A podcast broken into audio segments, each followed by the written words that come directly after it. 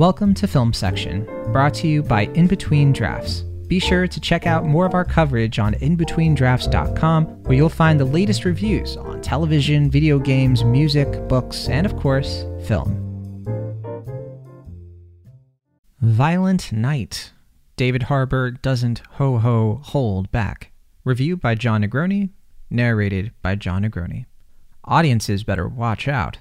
Violent Night delivers on an inherently simple but effective premise. What if Santa Claus went to town on some bad guys? What if instead of arguing Die Hard as a Christmas movie, we started arguing about a Christmas movie as a Die Hard? As far as action holiday movies go, Violent Night lands some serious blows, not just comedically, but with some genuine, true meaning of Christmas warmth as well. Directed by Tommy Wirkola, director of Hansel and Gretel Witch Hunters, Violent Night stars David Harbour as the Coca Cola red suited Santa Claus himself, well past his prime and now bemoaning the entire enterprise of his millennial long existence as a gift bearing Saint Nick. Well, maybe he's not such a saint. He's gotten a bit lazier, more melancholic, and he's essentially on a bender during a particularly ho hum Christmas Eve. That is until Santa drunkenly stumbles upon a hostage situation in a remote mansion, where an elite family has been corralled by a group of mercenaries bent on stealing their fortune, led by a delightfully unhinged John Leguizamo. Let's just say his character, who calls himself Scrooge, isn't exactly on the nice list. What he and his goons don't count on, of course, is a magical, tough to kill Santa roaming the grounds and wreaking havoc with the aid of one of the hostages via walkie talkie, played by Leah Brady. Though it's slow to start, much of the opening family setup is about as perfunctory as these things go, Violent Night finds its groove as a silly action vehicle once Harbour finally delivers his first real lump of coal about a half hour in.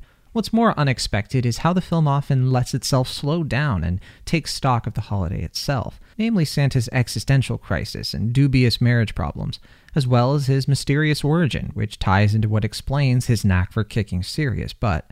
Essentially, it's a bit smarter of a film than it really needs to be, which is not a complaint. Where it really works, though, is in its willingness to go full camp. When Harbour hits as hard with puns and winking movie references as he does his hammer and sharpened candy cane. One particular send up to Home Alone will likely leave my fellow jaded millennials in proverbial stitches. There are some loose threads here when it comes to Santa's backstory that almost reek of franchise bait, and most of the secondary characters wander the film aimlessly trying to fill time before the next bout of actual killing. Thankfully, the stunt work is so impressively done that it's easy to forgive the film's naughtiness. Sure, Violent Night isn't the definitive Christmas action movie, but it'll probably stick around as a seasonal favorite for moviegoers aching to see a killer Santa fighting for good instead of evil for once. On paper, it might seem hard to market a movie like this to adults, but Violent Night is ultimately a gift to people of a certain age. Santa is a hero to many of us growing up, so seeing him be a hero in this extremely violent context is pretty much a Christmas miracle. Violent Night is now playing in theaters.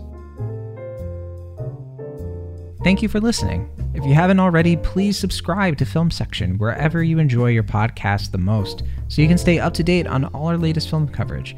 And if you'd like to check out the written version of this review, you can find a link to it in the show notes or head on over to inbetweendrafts.com.